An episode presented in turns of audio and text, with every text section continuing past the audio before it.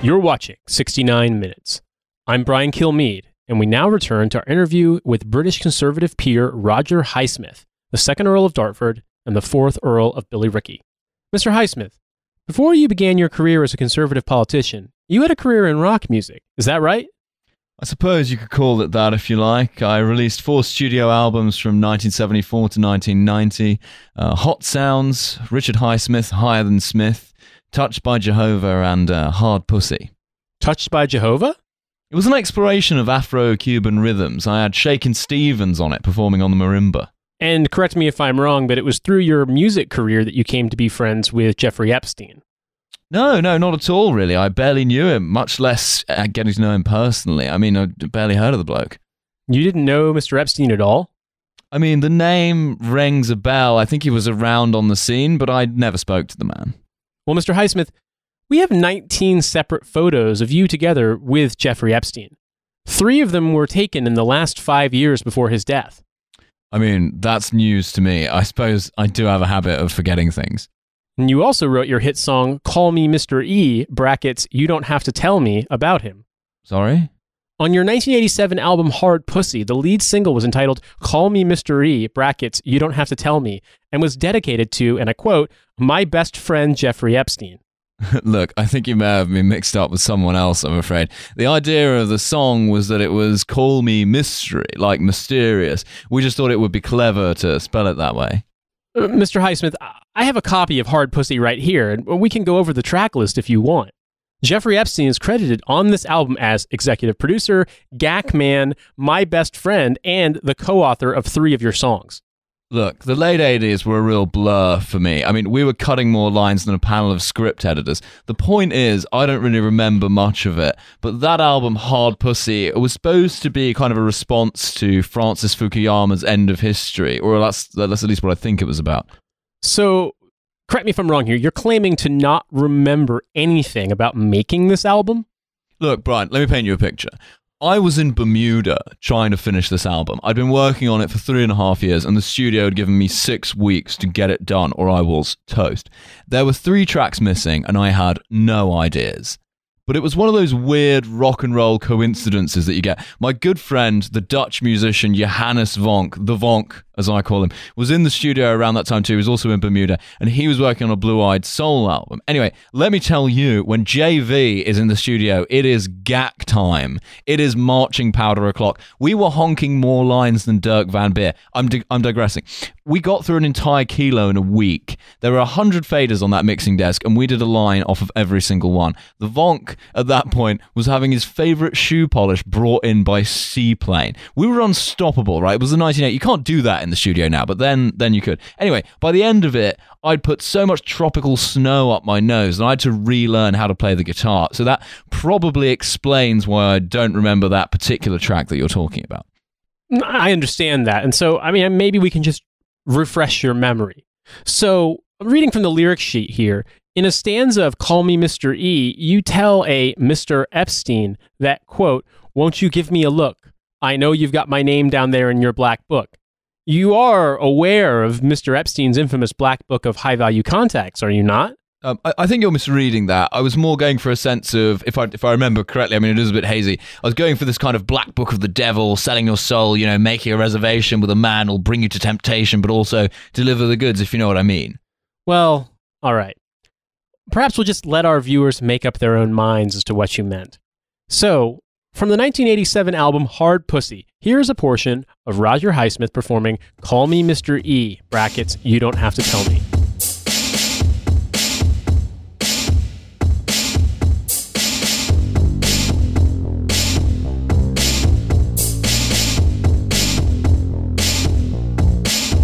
Oh, Mister Epstein, won't you give me a call, oh Mister Epstein? We could have a ball, oh Mister Epstein.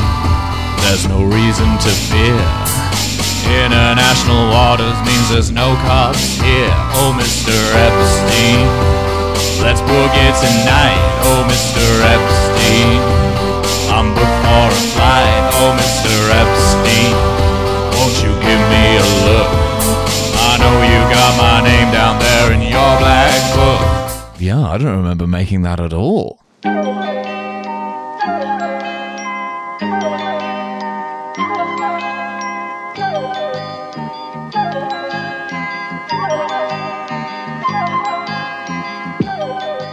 Hello and welcome back to this free episode of T F, that podcast. It's in your ears or possibly around your room, or maybe that you've typed out a transcript of and are reading right now at this very moment. Yeah. Does that imply they listened to it first in order to type out the transcript, but they just, they, they're more of a visual learner, so it doesn't go in when they hear it? No, it's, uh, they touch type. Getting a long oh, okay. telex off of a ticker yeah. of the, the transcript oh, yeah. of this podcast.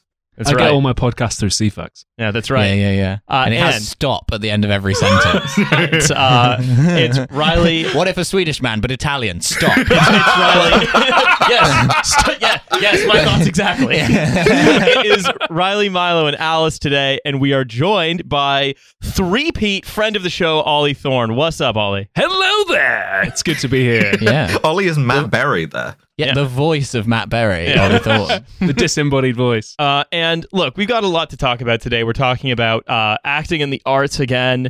Uh, oh, we're boy. reading a really fun article that I think everyone's probably expecting from us.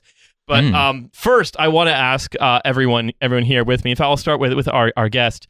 Ollie, are you ready to take back control of your money? Oh, I've, I've been waiting for you to ask me that for so long. Like, yes! I'm taking control of all bits of my life, starting with money. For yeah. those of you who can't see, all of Ollie's money is currently being blown around the room by a massive fan, a la the closing game of an episode of The Crystal Maze. So it is in desperate need of some control. I need a rubber band. Is that what you're selling me? Uh, yeah, mm. I'm selling you, well, I'm selling you a kind of conceptual rubber band. Oh. Um, yes, indeed. Mm. Uh, Alice, Milo, your money, you want to take control of it? I so take badly want to take control of it. I want to bite oh, I every coin take control of in, my money. That I own. Yeah. Yes. Uh-huh. Yeah, I, I all my money is chocolate coins. That's yeah. that's my secret investment technique. Al- Al- Alice, Al- Alice's, Alice's, Alice's um, finances keep on just get yeah. training to eBay so that she can continue yeah. to like it's drown herself in cha- drown herself in challenge coins they gave batches. to North Vietnam.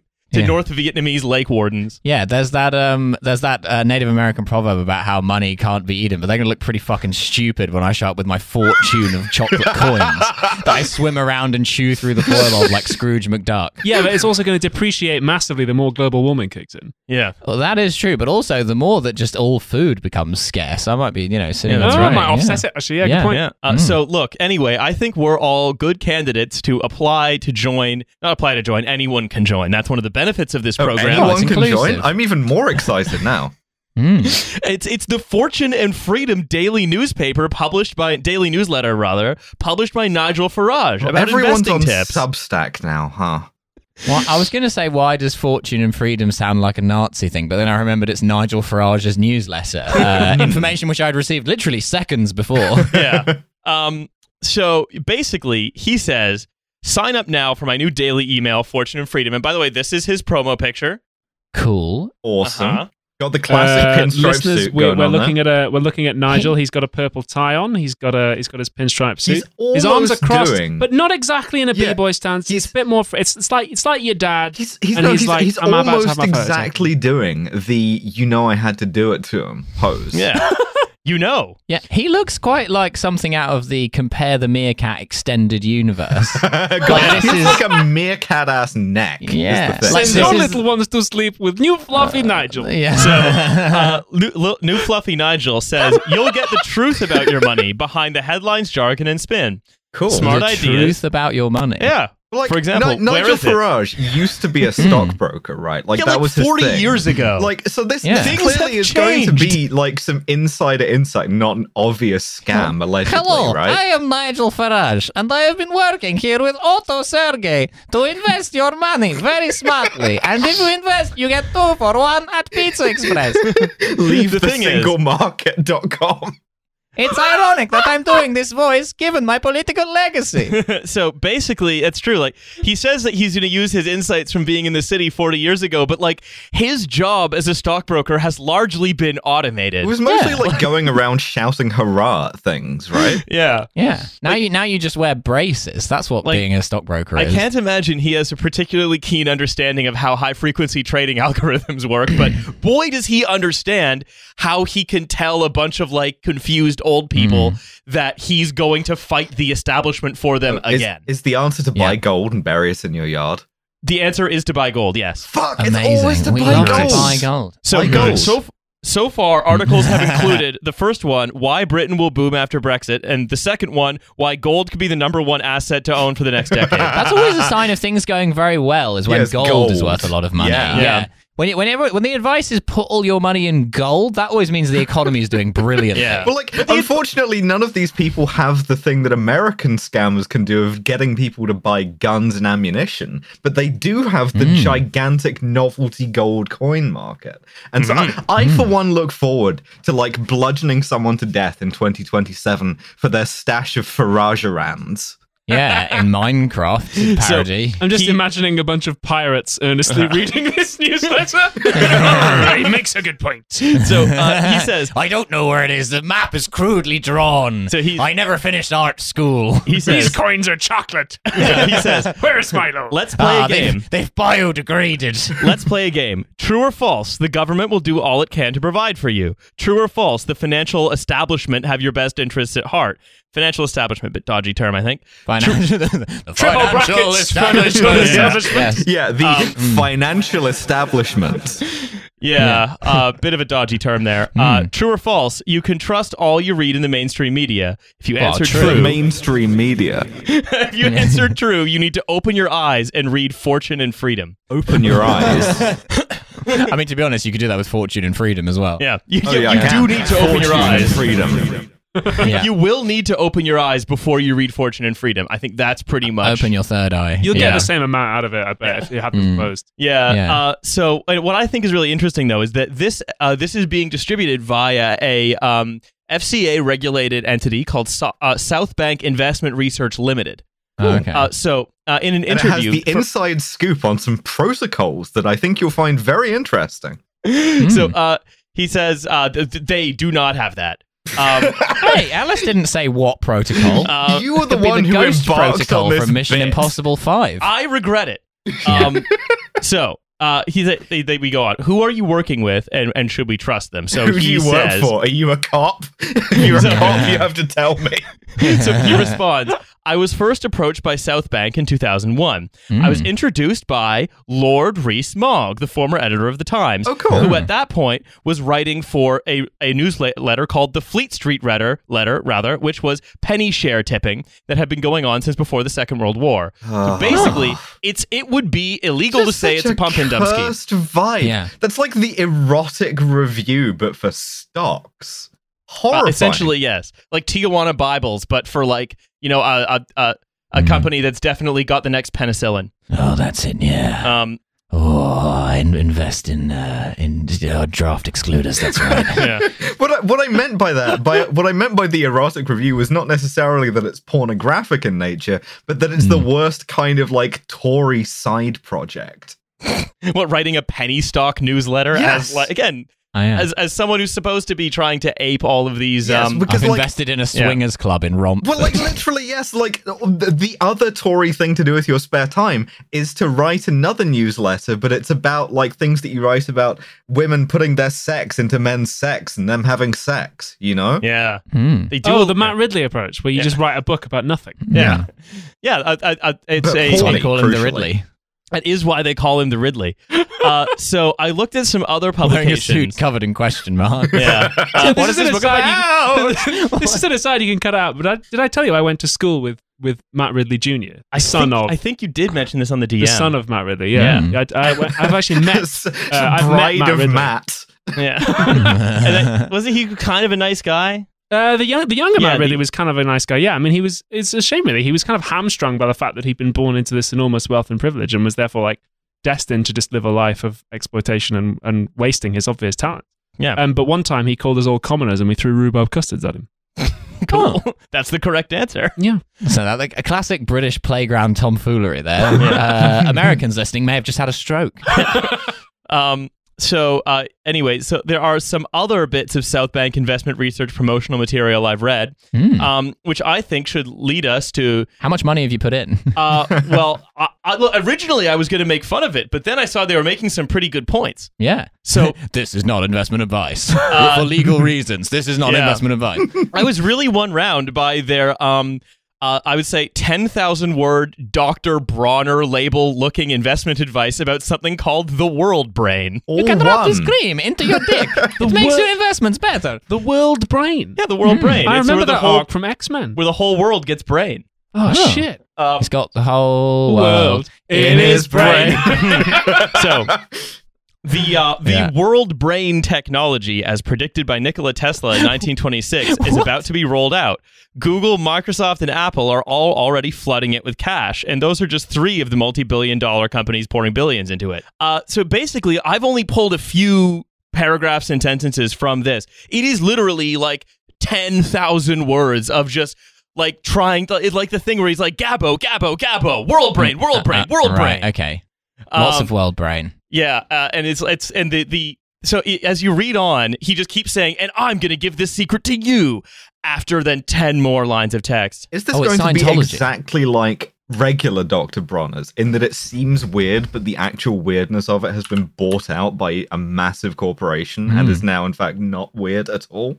Uh, yeah. And then when not... you invest in it, it makes your balls tingle. mm. uh, they say it involved the technology so powerful, it, it'd have a sudden and, and irreversible impact on every man, woman, and child on the planet. Why does much it do in the, the way... ball tingling thing, though? in, much, in much the same way as the printing press did. I don't even have balls, and they're tingling. And Evgeny Morozov somewhere is furious yeah. that someone's used the printing press example yeah. again. yeah, yeah, yeah, so... Yeah. This goes on for pages, but it transpires he's talking about five G and how you have to invest in five G, and five G mm. is the world brain.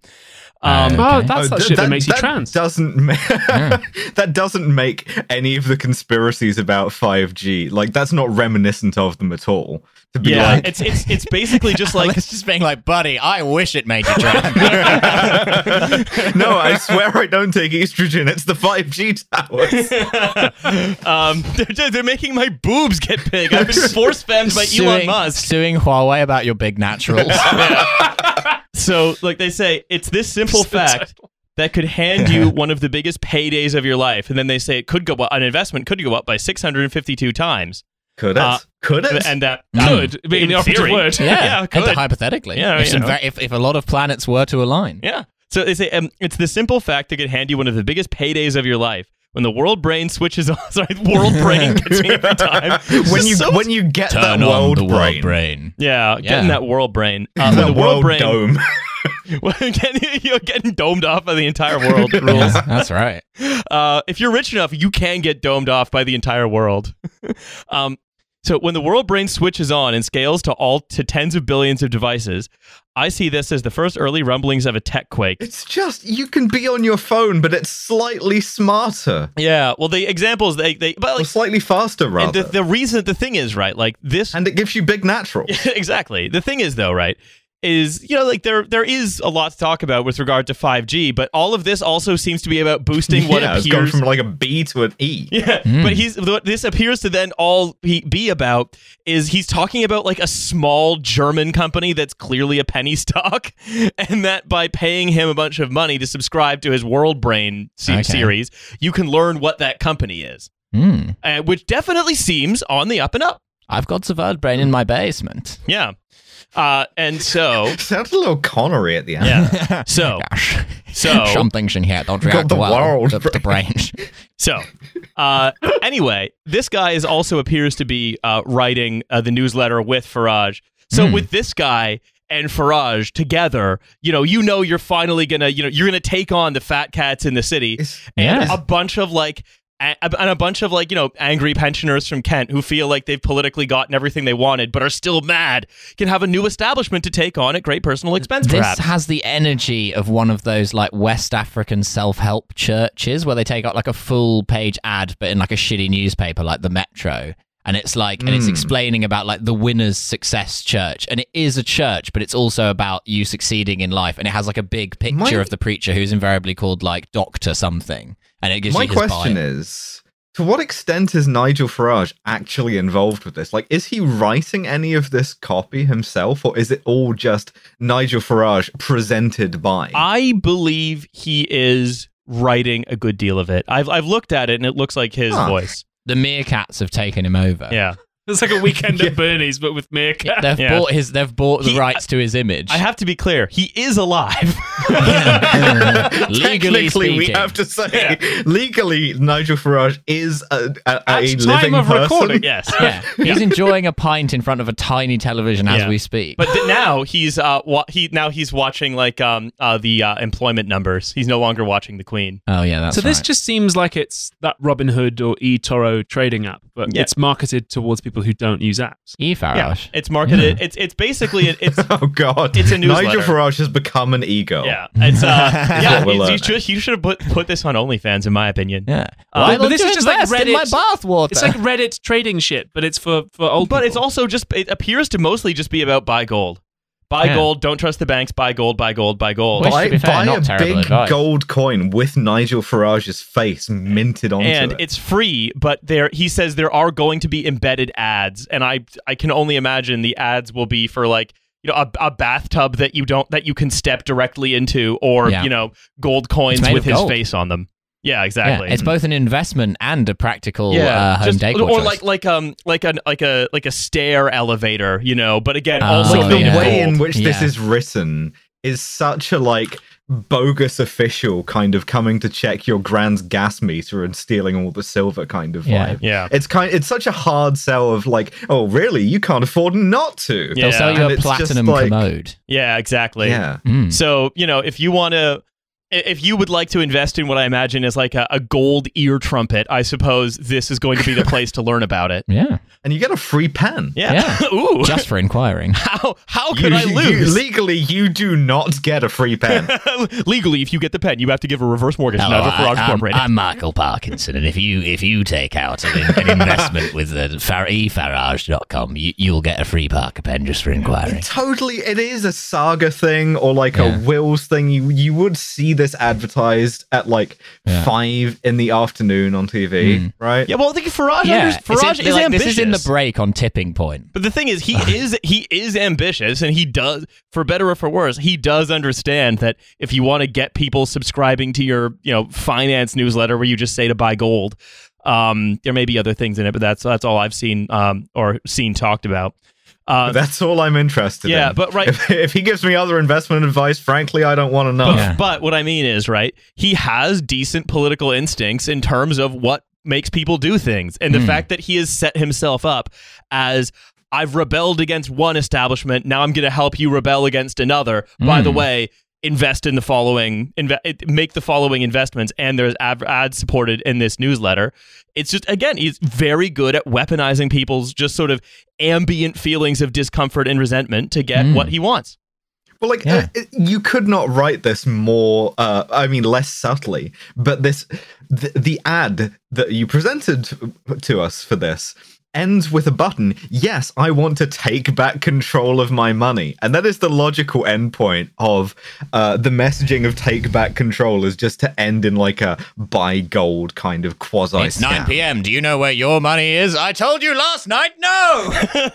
It's my money and I want it now. Yeah, exactly. Yeah.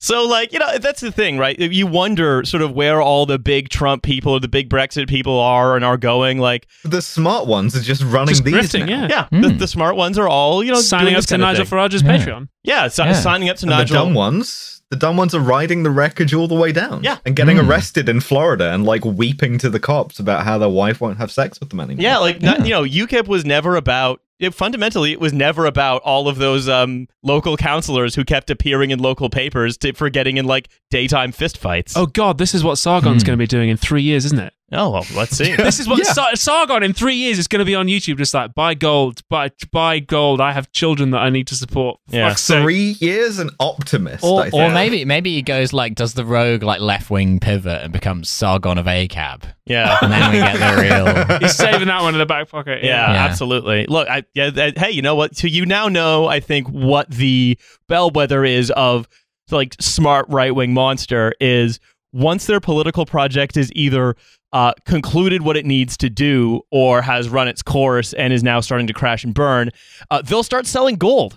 Yeah, yeah, it's it's it's just a smash and grab on the institution. I love it's, it's gold. Great. So, hey, like no, this is genuinely why I love them, right? Is that like they treat the the institutions of like electoralism and of liberal democracy with exactly the respect they deserve. Mm. It's just that mm. their only interest in doing that is to cash out early with buy gold. Yeah, yeah, exactly. Uh, and they so, will at least give you a free pen, which is more than you can say for the centrists. That's true. Jer- Jeremy Corbyn, I never gave me a free pen. And what does that tell you? What would you? you get from him? Free jam? Yeah. Oh, free, a free, free pen broadband. Endorsed by Hamas. I'd rather have gold. Oh, a free North Korean flag is probably what you'd yeah. get. Yeah, in my opinion. Mm. You know, as you free cotton candy at Marks and Spencer. At Five extra cereal. genders that I don't want. Yeah, oh, I should clarify. I'm spelling that with an X. Yeah, um, yeah. So that's that's what Cor- that's what Corbyn gives you. Max. Don't even, don't even. Hey, I bet he'd probably try to borrow your pen and not give it back because that's what Marx said to do. That's what socialism is. Yeah, yeah. It's when you borrow. It's, it's socialism is when you borrow mm. pens and lighters and the state oh, keeps them. Write to Nigel Farage and critique his business plan on the basis that giving people a free pen for inquiring is socialism and therefore he shouldn't be doing it. Um, Yeah, so let's let's move on a little bit. Uh, we're talking we're talking arts because we have Ooh. a bona fide thespian with us. Yeah, uh, Matt Berry. Yeah. Ollie, get out of here! Matt Berry's here. Yeah. It's good to be on the podcast. Yeah. So, uh, yeah, uh, basically, we're gonna start this by reminding everyone, or maybe for our American listeners, mm. telling them for the first time uh, that Rishi about art. Yeah, yeah. About something we have over here. Yeah, yeah. You yeah. may have seen programs such it's as This Is Us. Butter. It's not like those.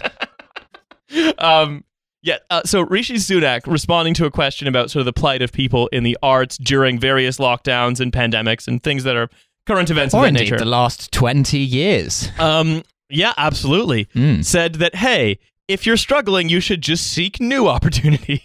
Yeah, and then we yeah. got the famous poster, which was used without like the model or the photographer's knowledge yeah. of a ballerina. Uh, mm. And the, the line, Fatima's next job could be in cyber. Now, she just doesn't know I, it. I yeah. do. I hate to be that guy, but that's actually a total coincidence. That ad was from like last year. Huh. Yeah, oh, well. it's be- it's yeah, it's it's actually that ad was from last year. It just got dredged back up again because it happens to. Um, oh, oh, well, yeah, that, that story like... broken on Trash Future. Yeah. Now you know. Um, uh, anyway, weird though that that uh, that ad, that picture was taken on a Ring doorbell. Um, it's actually quite an eerie ad. Like she absolutely had no idea. Yeah. Um, so. Uh, basically, right, but yeah, said that if you're in the arts and you can't either support yourself from like family money, uh, which is heavily implied, or have one well, of no the, one in the arts is like that, yeah, or have one of like the four uh, well-paying arts jobs that are left, then yeah. you should, Podcast, you know, go yeah. seek new opportunities, go train in cyber, basically. Yeah. But, but he's uh, not, but he's not offering to like pay anyone's debt from drama school. He's not offering no. to make the retraining free. He's like, no. why don't you just now double the amount of? Why don't you just in? learn to code? Yeah. yeah. Become it, learn how to make a wig and kebab.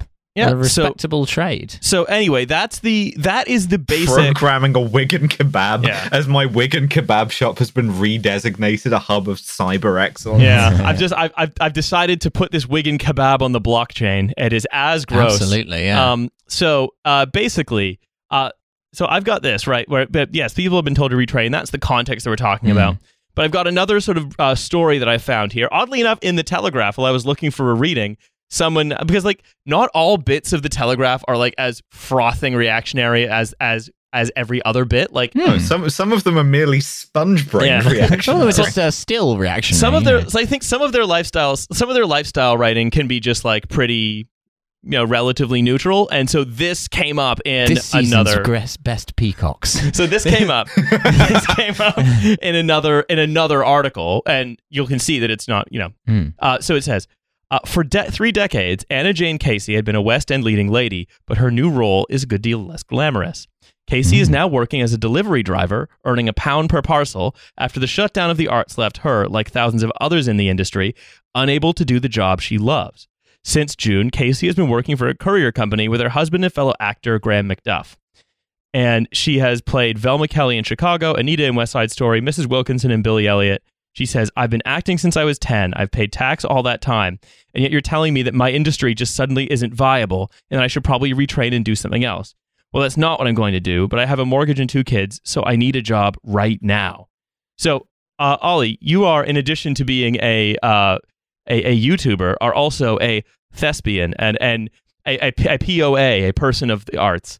Um, so I wanted to know if you pussy could sort on of... arrival. And Ollie, you're a pussy on arrival. Yep. Um, yeah. um, so uh, anyway, can you speak to that a little bit? Like the the floor falling out of one of the things that makes life worth living to do and to take in. Well, I think as Milo highlighted earlier on, this has been this actually been happening for a long time. Um, even before the pandemic, the acting industry has very slowly been getting a lot more, like we were hit really hard by austerity. A lot of people think, oh, like entertainment industry is austerity proof, but no, no way. Um, so there's it's it's a, it's like the nexus of a lot of uh, of a lot of problems have like come together. Um, so it's it's always been the case. There's like a catch twenty-two in acting that in order to get into something, you need to have an agent. But in order to get an agent, you need to be in something. And mm. the solution to that was always like, you got to make your own work, um, which obviously requires a hell of a lot of money, but was like at mm. least theoretically possible for some people. Um, but now you can't really do that anymore. Uh, that well, well, you can, but that doesn't work. Um, and the reason it doesn't work is that assistants to agents and casting directors are paid like twenty-three, twenty-four grand a year, mm-hmm. and you cannot live on that in London. So nobody can get a job as an assistant to an agent or a casting director. So all the agents and casting directors work sixty-hour weeks, and they don't have time to see anybody new. So like even before the pandemic happened, the whole acting industry was just like absolutely fucked and completely on its arse. And I, I very much sympathise with this lady. Like I was in a play a while ago um, with a very talented young actor, and she went to RADA, which is like, for American listeners, yeah. RADA is like the primo drama school in the U K. Yeah. It's like the Oxford or Cambridge of drama. And I said to her, it's like, you know, you've been out of drama school eighteen months. How's it, how's it been? Has it been hard? And she's like, oh, well, um, you know, Kenneth Branagh came to our graduation show and he liked me so much that he put me in Hamlet with Tom Hiddleston. And that was my first job. And then Ken liked me so much that he put me in this film that he's doing in the U S. So I went and did that for a few months. And I was like, and now you're in this unpaid play in which I'm playing the lead. And she was like, yeah. So there's like, there's no job security. There's no career plan anymore. Mm. You've got like Olivier winners. Stuart Lee famously talks about a guy who won the Olivier for opera. Then like two months later, he was sleeping under a canal bridge. Like there's no... Yeah, to prepare for a role. There's just no, there's no job security. There's nothing, there's nothing for us at all. And he and, was the Phantom of the Opera. uh, he was a Jerry Springer of the Opera, yeah. But like mm. actors are... Jerry actors... Springer, the Phantom of the Opera. Yes, right. Um, God, that's a Please stop inventing. Better off. I'm fucking writing that down right now. That's brilliant. Um, the, the Phantom is the father of my child. Coming yeah. soon to the... Oh my God, that's just yeah. the plot of Love Never Dies. Yeah. Um, but yeah, actors are... People don't really think of actors as workers, but we are an incredibly casualized workforce. Um, and it has been getting worse and worse and worse. Um, so as another example, uh, this is a little insight into the industry. Like, if you do an advert for uh, McDonald's, right, you then can't do an advert for Burger King for like five years, right? Yeah, yeah, it, yeah. yeah it's, you, you, it's, it clashes, right? If you're the face of McDonald's, they don't want Mister McDonald's doing their Burger King ads, right? Yeah, because so the Ronald McDonald and the Burger King guy are they sworn do, They enemies. hate each other, yeah. right? They used to work together, but they had a big falling out. Yeah. Um, if he even smells Ronald on you, you're fucked. Yeah, yeah, because Ronald fucked his wife, and it's yeah, just exactly, it's a whole thing. Yeah. So you can't you can't do that. Like if you if mm. you do Bacardi, you can't do Budweiser for like five years, right? Yeah. And the way it's supposed to work is they, in addition to paying you for the day that you're filming, if your bit of the commercial airs, you get what's called a buyout, right? Depending on how many countries the ad airs in or like how big it is, the buyout uh, can be bigger or larger or smaller. But like for McDonald's, the buyout would be like a few grand, right? And it's a recognition that in the time that you can't do Burger King ads, you still need to eat. You're an actor, you're a professionally trained, you're a pro, like you, you've got to still pay your rent and everything.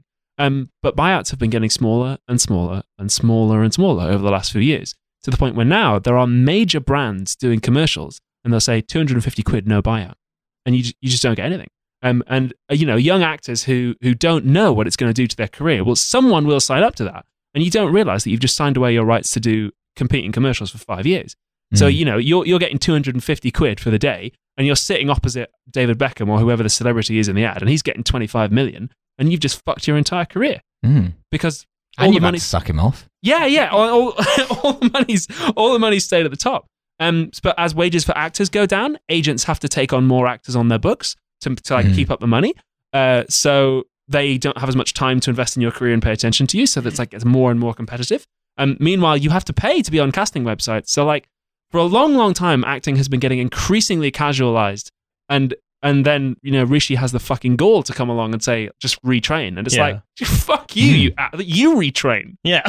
Why don't you, what, hey, why don't you get up here? You try this. Yeah, yeah. Fucking give it a go. But that's the thing, though. Once you just you've heckled w- everyone. Once you've been, you know, the Conservative Chancellor of the Exchequer, you can't be the Labour Chancellor of the Exchequer for at least, for at least five, five years. So, oh, give, give, give Keir Starmer a chance. Yeah. I'm sure he'll bring him over. He's signing it away. Um, yeah, that's the sensible centrist policy. Yeah. But, yeah, no, Ollie, I think that's, that's like very true of like the arts in general. I think acting is like even more mental than comedy, but I think what you said about the adverts is very telling, that like there's a lot of things where like you get paid absolute dog shit on the basis of like the economics of the industry, and it's like, no, but the economics of the industry is just that you can get away with paying me that. It's not because you can't afford to pay me more. So it's like yeah. McDonald's aren't like hurting for cash. No. They've just worked out that like, oh, I can just pay you like piss because you'll take it. We have to um, sell Grimace. Yeah, things are getting really tight. From what yeah. I hear, like from what I hear, mm. McDonald's are actually quite good. Um, so right, I don't want right, to right, yeah, yeah, yeah. slag off Ronald. Um, but a hypothetical McDonald's type company. Uh, yeah, yeah, yeah. They had um, to sell Grimace to a to a libertarian intentional community. Yeah. Which was kind of what was getting me a bit with the like with the saving the comedy clubs thing, which I kind of like I half agree with, but also like a lot of the comedy clubs are like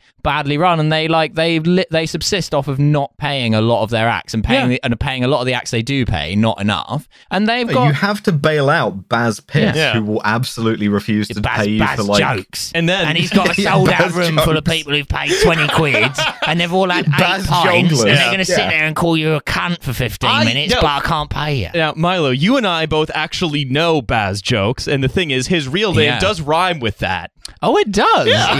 yeah. No, no, that guy isn't as successful as Baz jokes. That's that guy true. Is like unsuccessful. He's like washed up wannabe Baz jokes, which is the worst person you can possibly be. Um, but something something that is worth yeah. highlighting and, and like two connections that people don't usually make Um, is that financial exploitation in the creative industries breeds sexual exploitation as well.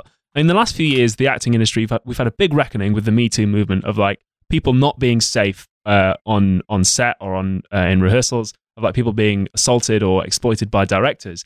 And part of the reason that happens, like part of the reason you have so many ads on casting websites was like, oh, I want a hot girl to come and like take her clothes off to be photographed in a hotel room for like ten quid an hour. Part of the reason harder that, to say no. Yeah, exactly, yeah. exactly. Ten quid an hour is a living wage, so I mean, you know. Yeah, I, I mean, I, I, I have been inappropriately like advanced on by directors. I, I so you could be like, I've taken it. I, you know what? Like, no, no, no, no, no. Like I, I've, I've been like felt up by a director before. I've been sexually assaulted by a director on stage in front of an audience before. Um, really? And yeah, yeah, yeah, yeah. And you can't like, you can't do anything about it because I need the fucking money. No. Huh. Was that when you were in the Gary Glitter story? Right. Um, and I mean that's. It, it it goes to show, right, that it is that it like exploitation exploitation is exploitation is exploitation, and that the big guys will do what they can get away with. And especially like if we want to sort of if we think about like where much of the support has gone, right? When we spoke about this on the bonus episode with Josie Long, we talked about how how things were structured, that this is going to end up flowing into the pockets of the already wealthy by and large. And part of that, part of those that reason, right, is that by breaking by breaking those relationships, those employment relationships between like companies and actors and so on, um, not only are they able to like, you know, be, let's say, be exploitative in some of the ways that, that you were talking about, including like sexually, but equally, it means that like when that support comes through, the government can only identify the companies. Rather than yeah, the casual, we bailed out yeah. Baz Jokes yeah. Limited. Yeah, so because they cannot identify or don't want to identify the casualized, non-working actors who might instant. They aren't actors; they are a casualized well, it's very worker. Dangerous. They're a casual. It's very dangerous for them to do that yeah. because, like, if you start doing that with one casual workforce, you have to do it with all of yeah. them, and then all of a sudden you're like, "Wait a second, are these people employed to deliver packages yeah. or drive uh, like go. rideshare and, cars?" And so, with the long-term casualization of any industry. Uh, and, and I think this is the this is the one we're talking about now because of the um because of the support that's flowing to yeah, it. But that's that's why yeah. it's so interesting that that, that actor is uh, like delivering packages. Is it's all the same thing. And like as soon as that ratchet turns for one industry, whether it's delivering parcels or whatever else, it turns yeah. a little bit further for yeah. everyone. A transferable skill, it turns out, is being in insecure and underpaid labor.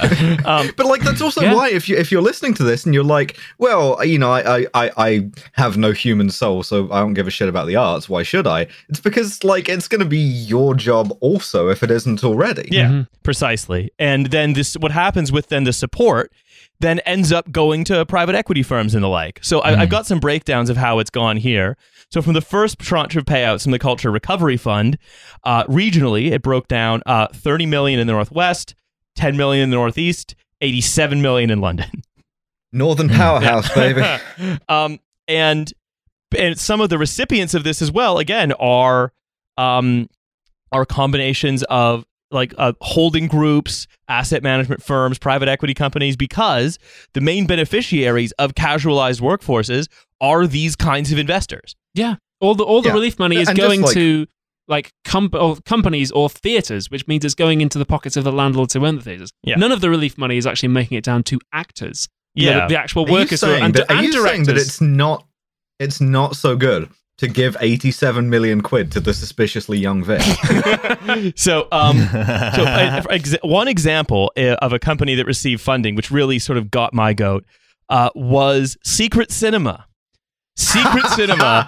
You can get funding so long as you're to- the most Tory aesthetic shit. So for those mm, who yeah, don't, the ball, the ball pit bar and Alcotraz are also part of the arts now. Yeah. So I, I mean, uh, yes, actually, not those specifically, but a similar bar and restaurant group was also bailed out. Oh, Jesus. Fuck off! This is just so oh, it's so fucking annoying. It's like ah, oh, oh, oh. It's like how much like.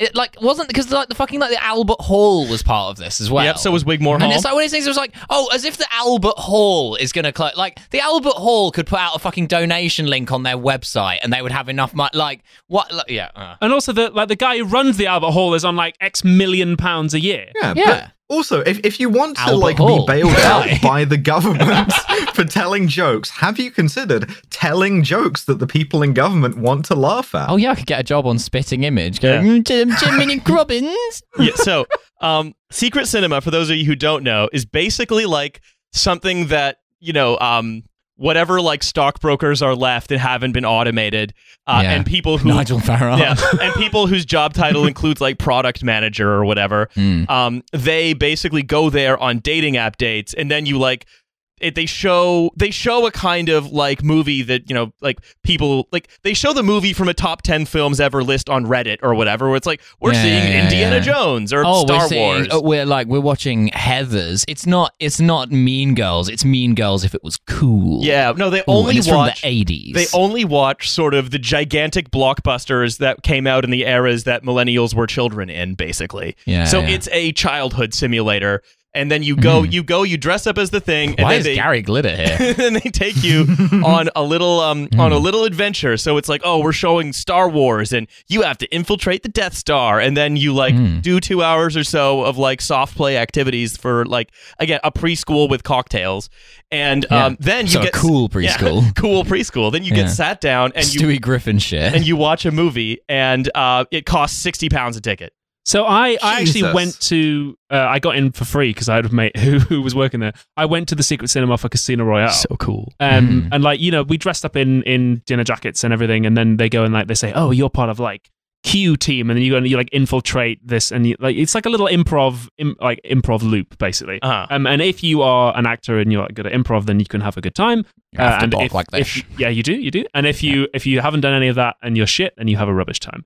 Um, but I, I actually did end up having quite a fun time, mainly because I was there for free, and mainly because the person behind the bar also just gave us free wine. Yeah. Um. But the, I mean, the central, not artistic, but the central design weakness of uh, Secret Cinema has always been that if you are not the perfect amount of drunk when the film starts, you're gonna have a really bad time. Because mm-hmm. if you if you're not drunk enough, you're sitting there sober. You're like, I feel like a fucking idiot. Well, but if you're too drunk, then twenty minutes into Casino Royale, you're like, I really need to piss, and I can't pay attention.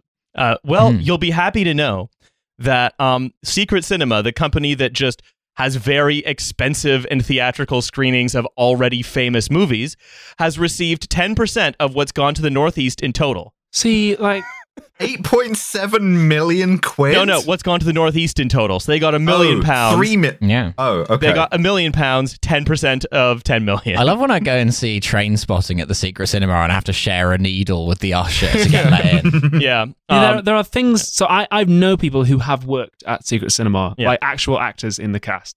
And there are things that I can't talk about that make it disappointing that this money has gone to the people who own that company, mm-hmm. rather than the actors who work there. So, so that, and that some some of the companies that have received money uh, through this scheme are just like exploitative of their actors and have very high turnover because they they just treat them like shit and they expect you to work far too hard for for not enough money. And that whoops, we have accidentally given ninety million quid to Kevin Spacey yeah. for some reason. um, so they also they're a, they are a loss making they are a loss making um uh. They are a loss-making company. They laid a loss of two point nine million pounds last year, so mm. that that's one what? other thing to know. How the fuck do you lose that much money when your your thing is screening it's, films? I, I, you, you, it's accounting. You let people in for free and give oh. them free wine. It's, it's to do it, a lot oh. of this is a lot so of this also avoiding tax. Well, I, I mean legally, yeah. yeah. But a lot of this is also like when you say we talk about like these loss-making companies. Some are genuinely loss-making because they're trying to like. monopolize yeah, and capture a market. On the other hand, Ollie, why did you drink two million quid's worth of wine? yeah, Ollie. yeah, it was a very nice bottle of wine. that's why. That's why they can't pay the actors very yeah, well. Because I've been drinking all that money. yeah, that's right. Um, Ollie so you were like mm, one Shit. one Chateau Neuf de Pape, please. um. So basically, the other thing, right, is Secret Sin- is that Secret Group is the thing getting getting the money, the money, which is a parent company, and we can talk another time about how Secret like, Group, a, a good sounding company. We can talk about how another time about how you can shuffle profits and losses between companies to basically every year equal out and not have to pay any corporation tax. I did a I did a gig for a, a ripoff of Secret Cinema. Yeah, I'll, I'll have to tell you about it off uh-huh. mic, but I, I did a hell of a gig.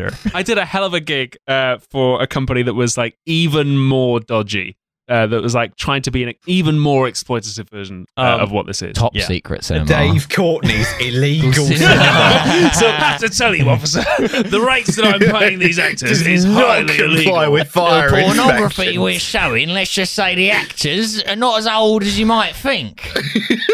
Which is illegal, as I understand it. Just a guy who's so enthusiastic about crime, he starts committing the really grim ones. Yeah, but not because he has any like perverse uh, tendencies towards crime. them, but just like sounds like some pedophile. um, there we go, the non-libelous use of that drop. Yeah. That's right. I told you I'd find yeah. one. So look, mm. um, the company, the Secret Group, also uh, is backed by a private equity company that already has tie-ups with Netflix and Disney. So.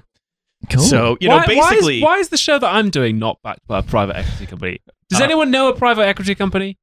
Riley's raising his hand. Yeah, yes, yeah. we know quite a few. Yeah, we know a lot of them. Can you technically, I'm a private equity company. Can we introduce you to, yeah, can we introduce you to this man with a soundproofed office? um, if you want to get supply chain financed, we th- yeah. I think we can hook that up for you. Or, hey, do you want to buy or be involved in the sale of an illiquid bond? can yeah. we can we introduce you to our friend Jan Marsalek? Two large men roll in an oil drum. um, Please. Actually, I've just been already... talking to Nigel Farage, and he says we're pretty sure we can hire an yeah. extra producer you've if we already, just had gold. You've already stepped into my soundproof office, but can I invite you to take a seat in my perfect mint condition Renault Clio that is inside the soundproof office? So, um, basically, yeah. So if you if you think of it that way, um, U K government U K government money has gone to supporting what I think amounts to a um, kind of a, a large and complex flash mob to advertise new Netflix yeah. releases. Oh, and we know we know exactly why, because the, the C E O or whoever it was who came up with uh, Secret Cinema is absolutely some public school twat who like has mm. a degree from a Russell Group University. Was like, I'm actually going to go into a business, but like not not like dad's business. I'm going to do like cool. Like I know so many people from Cambridge who are like, I'm going to start an app. And like it's always something like, it's an app that helps you meet people who want to go bowling. And it's like, fuck off. Um, and Secret Cinema has that written all over it. Uh, his name is Max Alexander. Max Alexander, yeah. I'm just looking posh. at Company's House right now. Yeah. Mm. Um, he did a stint at McKinsey and Sky and then worked at of Carphone Warehouse. And then did. he worked for Dido Harding at TalkTalk. Oh. You can't escape these fucking people. Dido Harding. Yeah, you cannot you cannot escape the people who are like, Well, because she's fucking up Test and Trace right now. Oh, that's her. Okay. Yeah. Not so, not to be confused with Pop Impresario, who yeah. never gives her surname, so she yeah. could be Dido. Yeah, that's what I thought as well. No, yeah. So yeah. she is, so basically, yeah, there Listen, is... If you think that if you think that this is an improper relationship, you simply have to complain to the government anti-corruption czar, who I believe is Dido Harding's husband. Jesus. Amazing. Uh, yeah, yeah. Uh, Dick Harding. Yeah, that's right. That's exactly right. If I mm. my last name was Harding, I absolutely would name a, name a child a pun. Yeah, you know, yeah, yeah. I don't want I because I want to just my see what Robert, it does. But I go by Dick. You'll understand yeah. when you hear the surname. um, so basically, also included is an agency that has been invested in by a by a billionaire's asset management vehicle. Um, by the way, the ta- the agency is the Paradigm Talent Agency, which is led by the billionaire's brother. And then, mm. uh, so you know, just. Basically, we're putting a lot of money basically into businesses like theaters and stuff that just will give it to their landlords, and then asset management firms and private equity funds that have got their way into and have really casualized and sort of um, exploited a lot of people who are actually trying to make their living doing the actual labor of making things that are fun to interact with. Why does the billionaire's brother sound like an Adam Sandler movie? Right. I'm so, trying to get some business done here, and he's like, "Oh, I'm trying to get business done. Oh, I make all the money." And then there's some very kind of good like, Adam Sandler. There's some kind you? of mix-up where he has to run the business because yeah, it's, ident- yeah, yeah. it's his identical Absolutely. twin brother, also played by Adam Sandler. Okay, uh, Adam Sandler, if you're listening, uh, we're gonna have it be the tone of Uncut Gems, but the script content of what you would have been doing in the early two thousands. Call us. Copyright. T M. T M. T M. um, this our ship has come in. In three years. Yeah, we're going to give Ollie a job. We're going to make money. Yes. Uh-huh. Yeah. So uh, the last one I've, I've pulled out here is Mission Mars, which is the restaurant and bar group. Oh, oh Christ. How will they ever go to Mars? Well, uh... They're going to build a restaurant on Mars? Mi- Mission Mars... It, actually, can you tell me if Mission Mars is getting more funding than the European Space Agency from the U K now? Well, they have to build a restaurant on Mars because you can't have a pub with six people standing up. That Mission is Mars. True.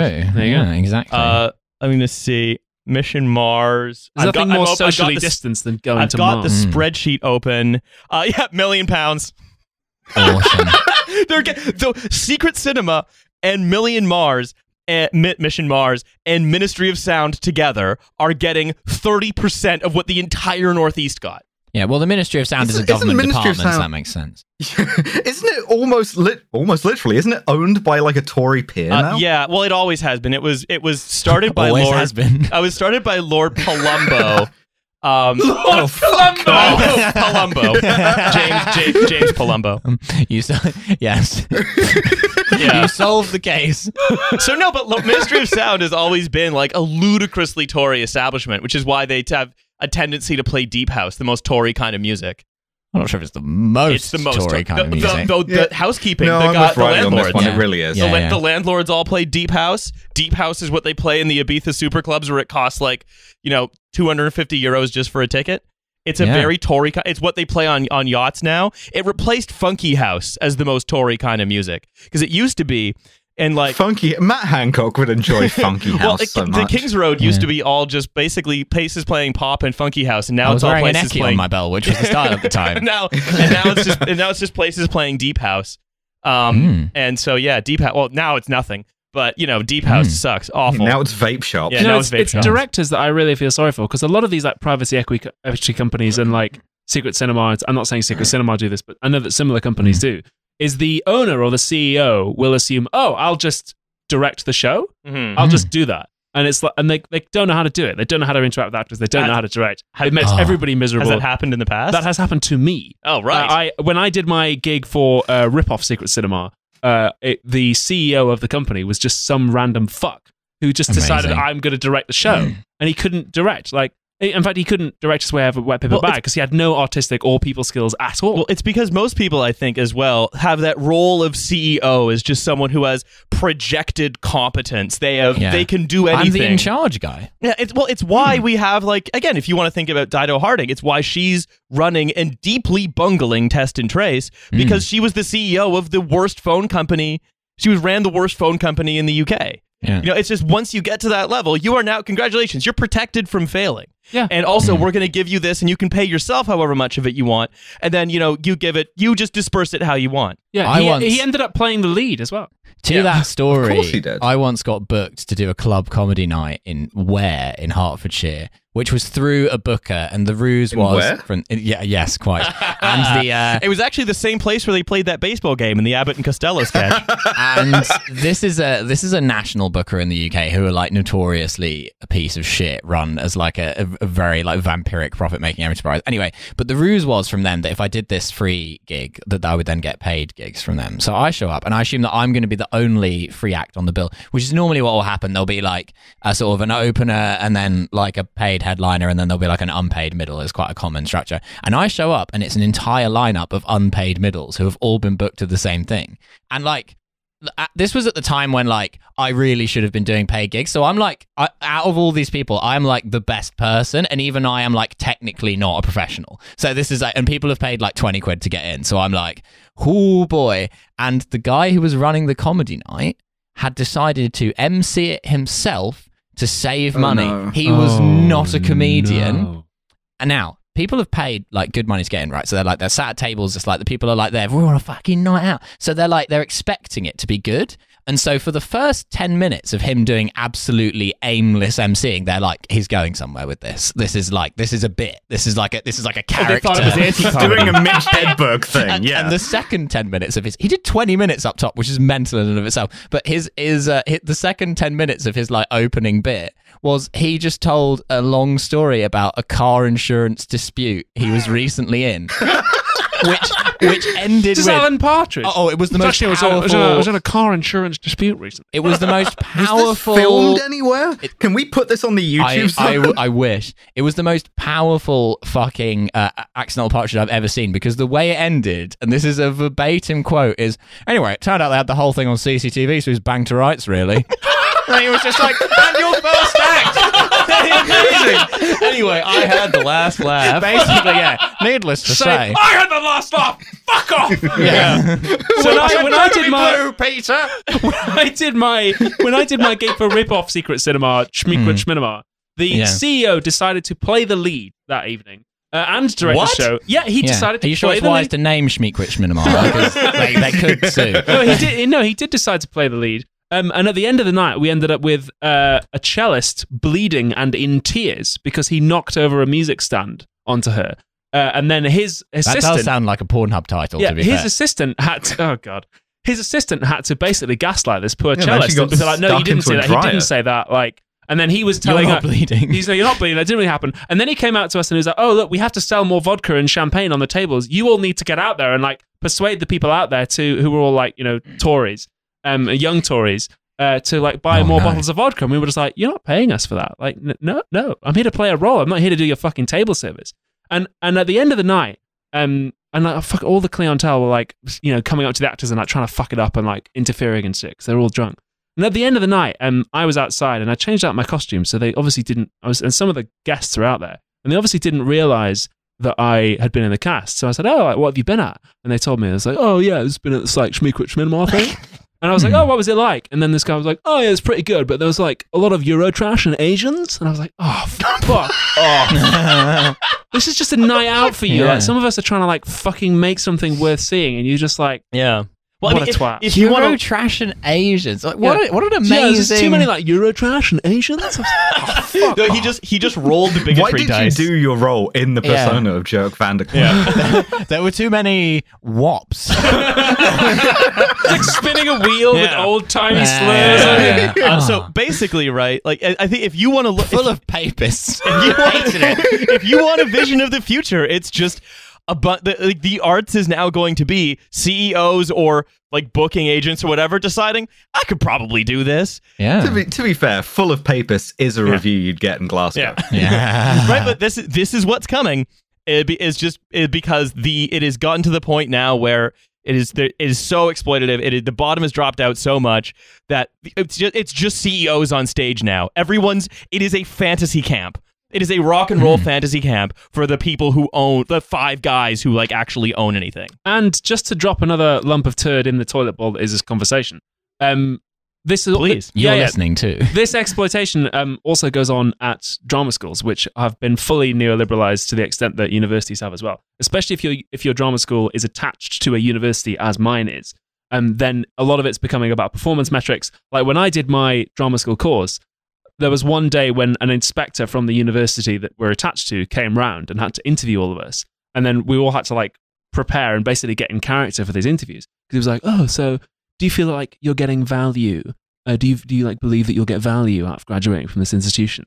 And like that's such a you can't really talk to a drama school student about that, especially the drama school I went to, because we were all like, yeah, we are so deep in the in the mojo here that we all believe that we can control the passage of time, and like we spent all of yesterday talking to a tree. So we it's kind of hard to like quantify the shit that you learn at drama school and like intense emotional breakthroughs that you have. Wait, but a lot of it is doing acid. Are, are you yeah. saying you can't put a pound, a direct pound value on each individual lesson that you're being taught and therefore act as an intelligent consumer? No, I can't. Then what's the fucking point?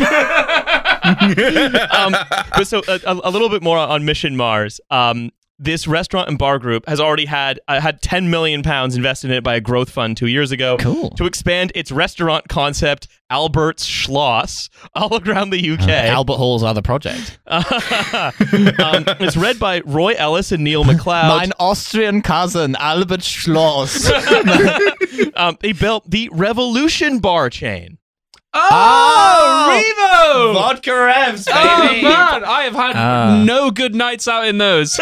well, no. th- thank goodness, all the stuff you like is gone, but that's going to be still here. The only people I'm who enjoy at- a night out of Vodka Revs are the kind of people who end up in a magistrate's court the following month for what happened outside no, Vodka no, Revs. No, no, in Newcastle, we used to go out to we used to go out to Vodka Revs. We'd have a couple of have a couple of shots of Vodka Revs, and then, oh, this was on a Thursday or a Friday night, you went over the street to Tiger Tiger and they did three triples for three quid. It was great. Yeah. They only Listen, get value for money in the north. Right now, yeah. And the, the front page is Manchester ist wunderbar. So I'm looking forward very much to this oh. kind of like beer keller, like actual bodily harm experience. Yeah. Who, who? They have an Alpine cookhouse. What's the point of a German restaurant? Like no one, no oh, one I, thinks like, oh, I want to go out for a German. Yeah, I think that. Oh, yeah, yeah, but you just you, love you don't, you don't want to go to the cookhouse. You don't want to get a worst. You don't want to get a worst yeah. on a bun. Uh, when when I used to tour in Russia, fourteen quid for a bratwurst. There was a what? Yeah, there was this there was this big there was this big chain of like beer hall type restaurants that could seat a lot of people. Like you could seat like three hundred people in front of a stage, and they had like performance areas called Maximilians. And uh, and we when we were touring, it quite often used to be in a Maximilians because like you'd go to like some shit town in Siberia, and that was like the biggest venue there was was like the. The German restaurant, and I suspect that maybe the guy who owns Maximilian's had some fucking in with our like tour manager or something because it used to happen suspiciously often. But like the menu was just like cursed. Yeah, it's just like eight hundred different kinds of sausage that all tasted the same, and like you can also have soggy potato, and then like random Ukrainian foods just thrown in. Like it's basically German. Fuck it. Um, can I interest you in an eighteen pound currywurst platter? Ooh. No, I don't think you could. Is that weight? um, right, but it's so it, like this is feed your whole basement. There, I think a lot of a lot of people who have baby brains uh, mm. like to be like, oh, it's just like the late Soviet Union. No, it's like kind of more like nineteen nineties Russia. Of just yeah. At least the late Soviet Union had good theater. Yeah, that's right. Yeah. um, This is now just and like cool badges that yeah. you could get. But I say this is now basically right. just like I, I talk about it like I Oh, take me back. As the, give me get, take me back to the time when forest wardens could get badges for parachuting into things. yeah, yeah. Parachuting directly into a fire. So but uh, for me, right, this feels kind of something like the uh, like nineteen nineties Russia, the end of the Ottoman Empire, where it's just various viziers and functionaries of a of a rotting state where everything is, is for grabs. Everyone's just, got their feet up on a little stool. Trying to grab as much of it as they possibly can before everything just falls apart. That's that, that's also why I wanted to talk about the other big angle here to me, which was localism, as we're currently seeing uh, Andy Burnham being the last bastion of opposition to the government, as we're just deciding that, like, oh, well, Manchester is in lockdown, but, like, the Wirral is fine. Yeah, I never well, thought it, I'd die um, fighting side by side with Andy Burnham. Yeah, well, yeah. like, look, yeah, it's, right? it's that if, if you want to get, if you want to go one level up from the arts conversation, overall, it's that there is this hard biological limit of what you can do with the fetishization of free industry. Don't, don't be a tough about it. But, yeah. but there's a biological ho- career gender. Yeah. But like I say, there's a biological limit defined by the coronavirus that of, of how much like market fetishism and uh, you know, like subsidizing C E Os are trying to like Yeah, there's yeah. there's how there's there's a certain level of state capacity that you need to be able to exercise yeah. in order to have normal things. New Zealand has that. Um, Vietnam has that. Germany has that kind of. The U K very much does not. Yeah. And instead of that state capacity, what we have are all of these stakeholders pulling in different directions so that, like, for instance, pubs with, like that serve meals, that are food-based pubs, mm. will not close because Tim Martin says so. Yeah, well, yeah. It, what it, what it, what you end up with, right, is when you are trying to solve a one large problem with the conceptual framework of a different, of a unrelated problem. Uh, so you're trying to solve an epidemiological problem by like pulling on what are essentially business regulations because you can't imagine the state as having any entrepreneurial capacity, or you don't want to imagine it because it's not in your and your friends' interests. Mm. Then you end up with a set of rules that demonstrably do, like that have such bizarre edge cases. Like um, you can go to a pub if it serves a Cornish pasty only if it has a salad.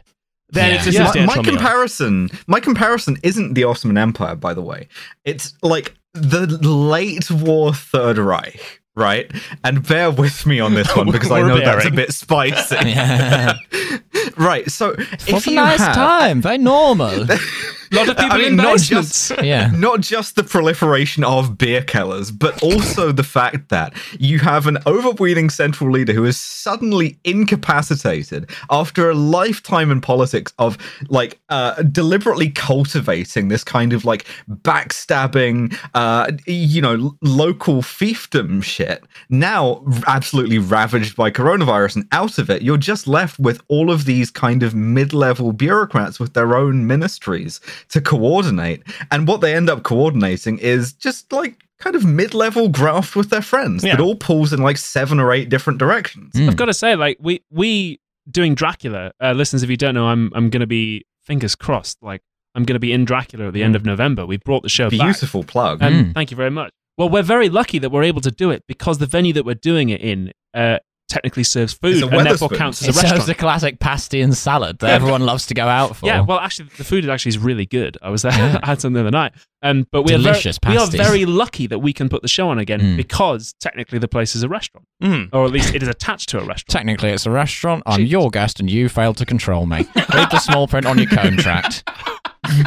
So um, there's going to be some tickets as well, so I want to yeah. see you all mm. there. Yeah, yeah, absolutely. Right, um, so, but I, I I think that if whatever kind of metaphor of a of a falling apart polity you want to use, I think the the just obvious the obvious surrender and the commencement of just looting what's left of the state by smash and grab, yeah, smash and grab yeah. by the government, and it's or by the government by sort of famous by you know prominent people who realize that they mm. can they can have a role here yeah. by the C, by C E Os of companies that realize that some it's, like public funding is going to come their way. And it's then essentially this and the Farage thing. This yeah. and the Farage thing is all the same yeah. thing. It's yeah. just it's just there's there's we realized that we, the all the furniture is gone. There are leaks all over the house, but damn it, there are still That's cop- not there, the there are still inspector. Hold up, there is still copper wire in the walls, and we can get mm. that.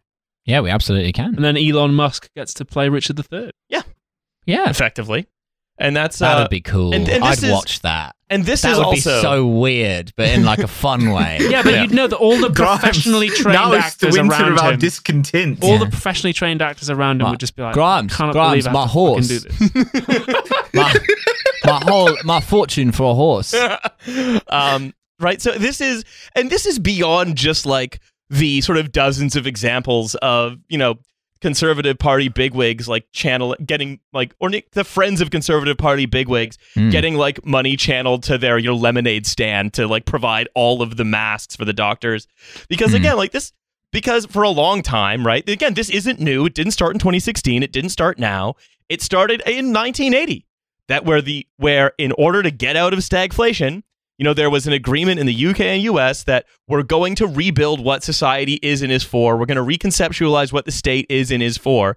And that train only goes one way, and we only know yeah. how to keep shoveling coal into it. And it's like, a privatized like I was train. Saying, it, when it's your job next, right, the, the start of that are the coal miners, and it's taken this long to get to the actors. Yeah. Mm. Bas- basically, that's it. You know, it's...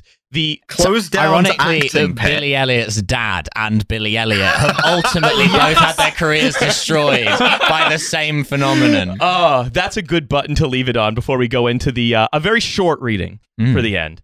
It's a haiku. Yeah. Uh, so let's uh, let's talk about this last article, uh, which is we had to do this. We had um, to do it to him. Where uh, uh, Ross Clark's article, uh, Jacinda Ardern is no hero. Um, after she's a very naughty boy. Yeah, after um, after basically, you know, the New Zealand has uh, just reelected its uh, Labour Prime Minister, who, to be clear, is like a centrist, and we'll get into that. Yeah, yeah. But much like Nicola Sturgeon, and I feel like there's a lot of mm. overlap with the way they're treated. She's, she's cuddly uh, Trudeau. Ha- like yeah, ha- have it, having a popular neoliberal, but like slightly centre-left woman elected resoundingly absolutely boils people's piss. Yeah. It rules. Yeah. And like the thing is, the other thing, right, and I want to be very clear that we're here making fun of this, like, psycho Telegraph journalist not giving some encomium to Ardern. Because, like, the, the pandemic uh, policy in New Zealand has been comparatively good because New Zealand is a functional state. Um, yeah. yeah, it works. Yeah, and, but it's it's yeah. still had a, a very neoliberal flavor. So mostly, like, like a lot of income support has been channeled through business. They've most yeah. Well, like Ardern might have lost yeah. had COVID not happened. Like yeah. she promised to like end child poverty and fix the housing crisis, yeah. and she didn't really do either of those because no. her politics don't technically she like promised allow to for that possibility. Poverty. Yeah, she end child poverty with but, fish um, and chips. Yeah. Um, but like, and also like what happened is a lot of people are farther in debt because a lot of the way that they've gotten money to people is through credit rather than grants. Like this is not this it it, it people only only idiots on the left. Uh, our go- should look at New Zealand and be like, that is all of what a good response is. And I don't mm. think anyone serious really is. But yeah. again, you have to... Oh, look to Vietnam. Yeah, yeah. yeah that much better response. Great response. It has been very funny to see people yeah. assuming that uh, Keir Starmer is going to repeat this success in a few years' time. Yeah, absolutely. Like, oh, yeah, because uh, like, uh, he's got all the same charisma and like likability yeah. as Ardern does. And yeah. also, like, it's repeat this... We're going to end child poverty. But even even that, right? The idea that what voice was that? The idea that um, Starmer, by just Jacinda Ardern as Keir Starmer coming in, coming into the um, the government and then saying, "I'm just going to do a bunch of sensible policies," the same ones New Zealand did, probably also wouldn't have worked because those require a functioning state. Yeah.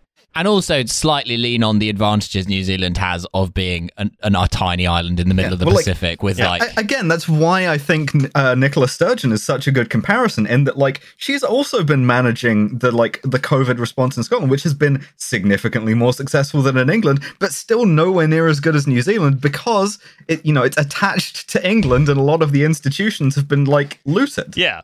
So with all of that in mind. Uh, we are now going to talk about this ludicrous article written by someone who appears to be angry that more people haven't died. I'm not quite yeah, getting the big this here. Oh, he's a Malthusian. um, he says, "I've long been an admirer of New Zealand, not least for its decision." That's an amazing start. That's like the start of a New York Times recipe. And the recipe is for like beef Wellington. Uh, so uh, Clark writes, "Not least for its decision back in the eighties to stop subsidizing and protecting its farmers and to open its markets to the world." Mm. Uh, while some farmers went to the wall... Mm-hmm. Uh-huh. Mm-hmm. G- yeah, while some farmers were gulags. Yeah. To the wall. Yeah, the agricultural sector as a whole boomed. No, no, not not the wool. It's what we normally do because they're sheep, but we went to the wall. Yeah, so uh, again, what, what when we say some farmers went to the wall, but the sector as a whole boomed, what we mean is a few giant companies took over all of it. Yeah. Um, but I won't... A few actors went to the wall, but yeah. Secret Cinema as a whole boomed. Yeah. uh, but I won't be cracking open a bottle of very fine Oyster Bay. Also, oh, for no, fu- no, fuck no, off. No, bad, no, bad I'm, wine. I am now playing the role of Riley, the bad wine. Yeah. yeah. New Zealand has good wine, but not that. If yeah. you want, I make a personal recommendation. If you want, uh, if you want wine from New Zealand, you want to go Central Otago for your Pinot Noir And I do I do heartily recommend Sam Neill's Two Paddocks. It is very, very yeah. good. I was about I to say Sam Neill's Winery. Yeah. It, is, it is my favourite wine in the world. It is really Sam fucking Neill's Two good. Paddocks well, and his thi- wine's not bad either. The thing is, right, uh, columnists are all anhedonic, and so uh, they they mm. just like, um, they're like, ah, Oyster Bay, we're going to do that. Uh, so I won't be cracking open a bottle of very fine Oyster Bay. So again, already it doesn't exist. Oyster fact, Bay's finest. Their fact yeah. checking is that's is his wrong. Um, You've complained they're not the fact checking of the wine recommendation. Yes, what's the bad. wine pairing well, for this? I column? don't know what kind of sommelier they consulted on this column, but I, I would like to talk to his manager. All yeah. right. I'd like to talk to the guy who awarded him his M W. Yeah. Uh, so I won't be cracking open a bottle of all that stuff I said to join in Jacinda Mania, uh, mm. as Jacinda Ardern almost she's certainly wins her popular. term. She, she's just popular. People quite like her. It, they, and it like it's so funny to me that like whether it's Blair as someone they like or Jacinda Ardern or Nicola Sturgeon as someone they don't, all of these freaks think that someone being popular with the electorate is a form of magic. Yeah. Right. Mm. And so like as soon as someone does actually like likable politics and has some level of personal charisma, they're just like fire from their fingers. mm. He's making jam, jam. If I had a... like, it's the same thing that made them think yeah. uh, Obama is a once in a generation political figure, yeah. right? Because uh, only he had the like prolomancy to build mm. that coalition. If you like a jam, you can keep it. Yeah. Uh, so if I had a vote, it would definitely have gone to Crusher. Crusher. Oh yeah, she's so cool. Yeah. That's um, the head of the National Party, who, which locked their Twitter account after they lost. Oh damn! Ooh. Yeah, they dug some old tweets out of the National Party. Don't text. Yeah, yeah, yeah. yeah. They, uh, found, they found the National Party's thirst traps. Yeah. Um. So the opposition leader Judith, Judith Collins, who earned her nickname after her policy while police minister of crushing cars that had been used in illegal street racing. Now, that only ever happened one time. She did that once. But maybe been, New Zealand's not that we've big. We've hit a real problem with illegal street racing. I've had to crush one-fifth of New Zealand's cars. Exactly two cars. If I had to put the Holden in the car compactor. If, if Collins ever feels like throwing in the political towel, blah, blah, blah. Anyway, New Zealand has got off lightly from covid nineteen, not because it had an earnest leader in a trouser suit, but because it is the... No, that's correct. That's not why. I just hate women. Yeah. Just, just hate women. Hate yeah. women. Hate women wearing trouser suits, yeah. specific. Yeah. Um... Uh, but because it is the global version of the Isle of Lewis, the outer Hebridean island, which hadn't suffered a single COVID death until this week. Mm, and where everyone's called Lewis. Yeah, to, again, in labored metaphors in columns today. Yeah, yeah, there's only one island I can think of. Yeah. I can't just say it's it's two very distant islands. No, it's everything has mm. to be relatable to something in Britain. Yeah, Britain is the template for the world. It's the global equivalent of Little Saint James Island, where yeah. they have had no yeah. COVID cases. Yeah. Absolutely, yeah. Uh, Britain, yeah. Due to its young population, yeah. they've had a really good... Britain sounds like some pedophile shit. Yeah, yeah Brit- it does. Britain, by comparison, is Piccadilly Circus. Uh, well, that's... There, I, I, like Britain is in... Yeah. Piccadilly, well, okay. well, Piccadilly Circus, Circus is in Britain, Britain but yeah. also Britain is Piccadilly Circus, and um, you say Piccadilly, but also the Isle of Lewis is in Britain. Don't change the name of the group D M. I'm, Alice, I'm gonna change the, I'm gonna change it. I've, ta- I, I've I've taken a bit too much M D this evening, and I'm suffering from Pilladicky. I'm afraid Alice, there's no chance this evening, love. Alice, please don't change the name of the group I D M to change, Piccadilly I, Circus. Yeah, let the on, record show. On God, I will court, change the name. Court of the stenographer, thing. Please change the name of the D M to. uh. um, we just no. So basically, um, as opposed to again, some crazy metaphor about how everywhere is the equivalent of somewhere in the U K, including the U K. Mm. Um, we yeah. can't cut ourselves off in the way New Zealand can, situated as it is a thousand miles from the nearest other country and self-sufficient unless in food. Unless we get a large tugboat and a powerful rope. Mm-hmm. Mm. Moreover, once the virus was in Britain, it could spread far faster on our crowded tubes and buses than in New Zealand's less dense urban areas. So I guess they do have public transport in New Zealand. You just didn't dense. look it up. Um, Also, it's what they they have like two large-ish cities yeah. in New Zealand, and a very right? good intercity like, bus network. Uh, also, he got the capital wrong. He said the capital is Auckland. I had to get the bus down from Auckland Wellington. to Pilladicky. Yeah, that's right. Um, no, so basically, he's what I find really interesting about this, right, is the the the British the British reactionary columnist brain is so so just steeped in resentment that they can look at someone, basically, they can look at an example of a country that has, for many reasons, a couple of the ones, including some of the ones he names, but for many reasons, done much better than England, ignores the, you know, Scot- Scotland, similar similar uh, policies did better than England too, and just try to explain it away as though England is must always be seen as a Panglossian country that is the like, best it could possibly the, be. The only place that can yeah. ever be better than England in these people's minds is America. Yeah. Because in America, yeah. you can do whatever you want as long mm. as you're rich, which is cool. Auckland Auckland has a population of like one point six million. Yeah. Which, like, I, I don't know, maybe it just wouldn't spread there because you think that, like, every third seat is taken up by a herd of sheep or something. Mm. And mm. it also, she, he also says, like, look, for squashing COVID nineteen flat and only suffering twenty-five deaths, uh, New Zealand has paid a terrible economic price. In the second quarter, G D P fell by twelve point two percent. Oh, no, not the line. Oh, no. no, not the G D P. My line. That's yeah. terrible. That's... What are we going to fucking do? All What's that... the point of everyone being alive if the line is sad? What will we do? This just goes, it's the fucking, it's the climate change thing again. It's the same thing where they're like, oh, solving this huge existential problem is a bit expensive, so we better not do it. Like, we're going to be dead. We'll just be dead. You're going to take no... all your gold and be buried in an enormous sarcophagus. Exactly, yeah. yes. Literally, they want to live the life of a pharaoh. They want to be buried, have their brain pulled out through a hook in their nose, which I think actually in this guy's case has already happened, and then be buried in a fucking gold sarcophagus in a big pyramid, which is actually under the sea. yeah, that's right. Yeah. Uh, Britain's uh, G D P fell by nineteen point three percent.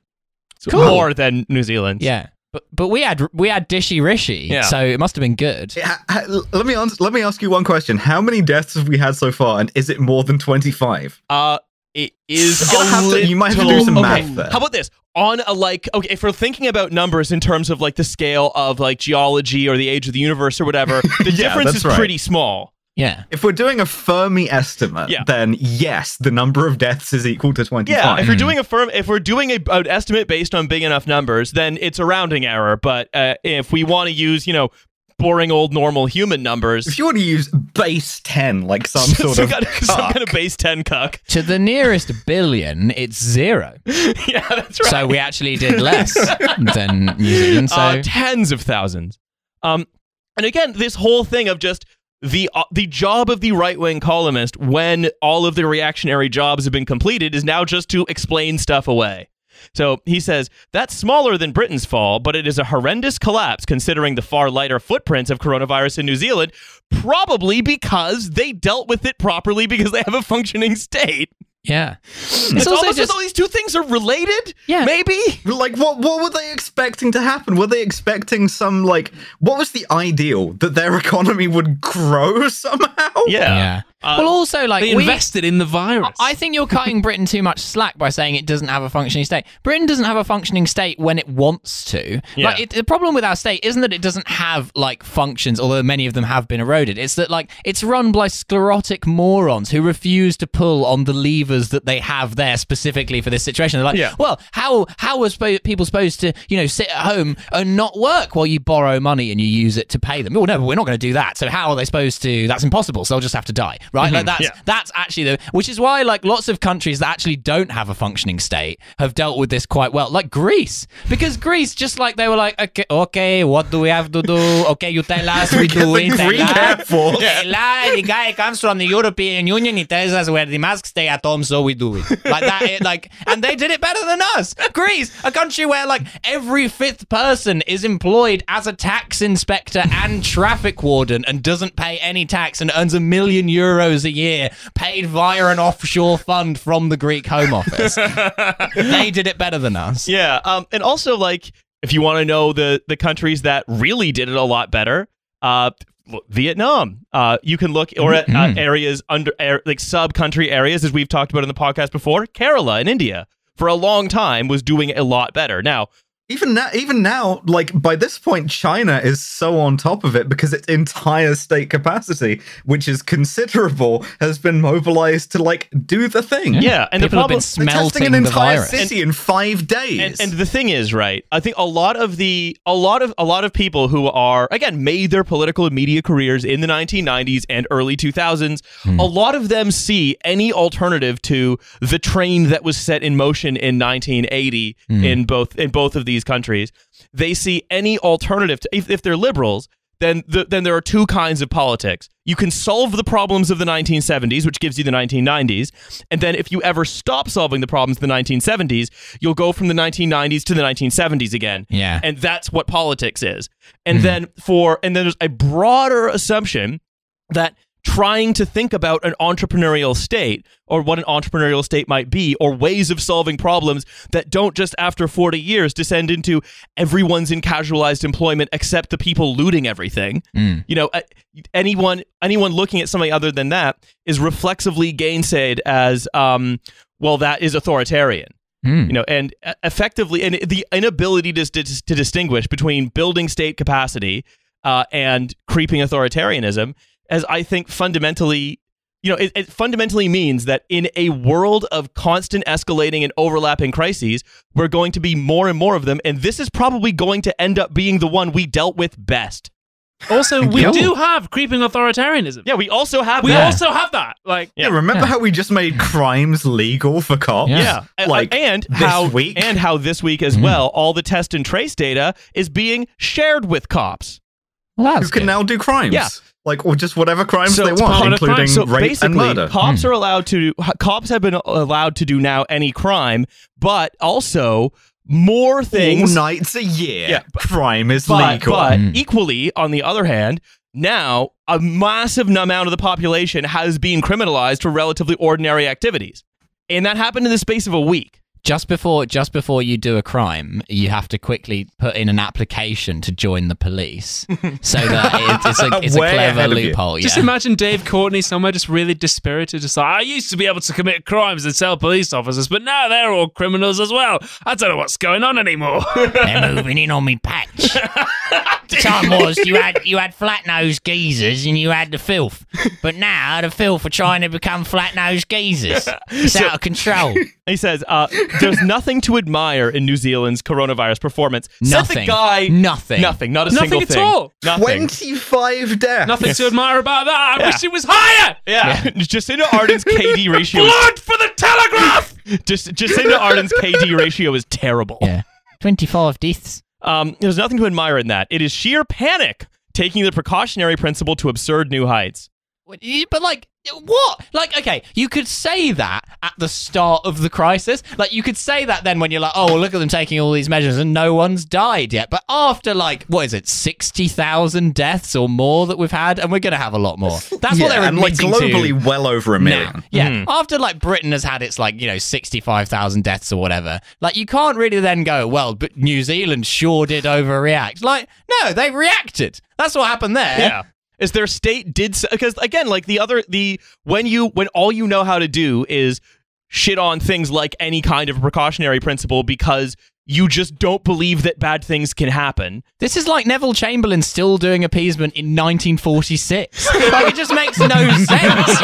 Like we know about the Holocaust yeah. now, Neville. Like what the, the fuck? fifties, like, it's yeah. been dead for oh, years, yeah. and he's right. still trying to appease it. Yeah. Trying but, to make a deal. So you, are you sure you don't want Czechoslovakia?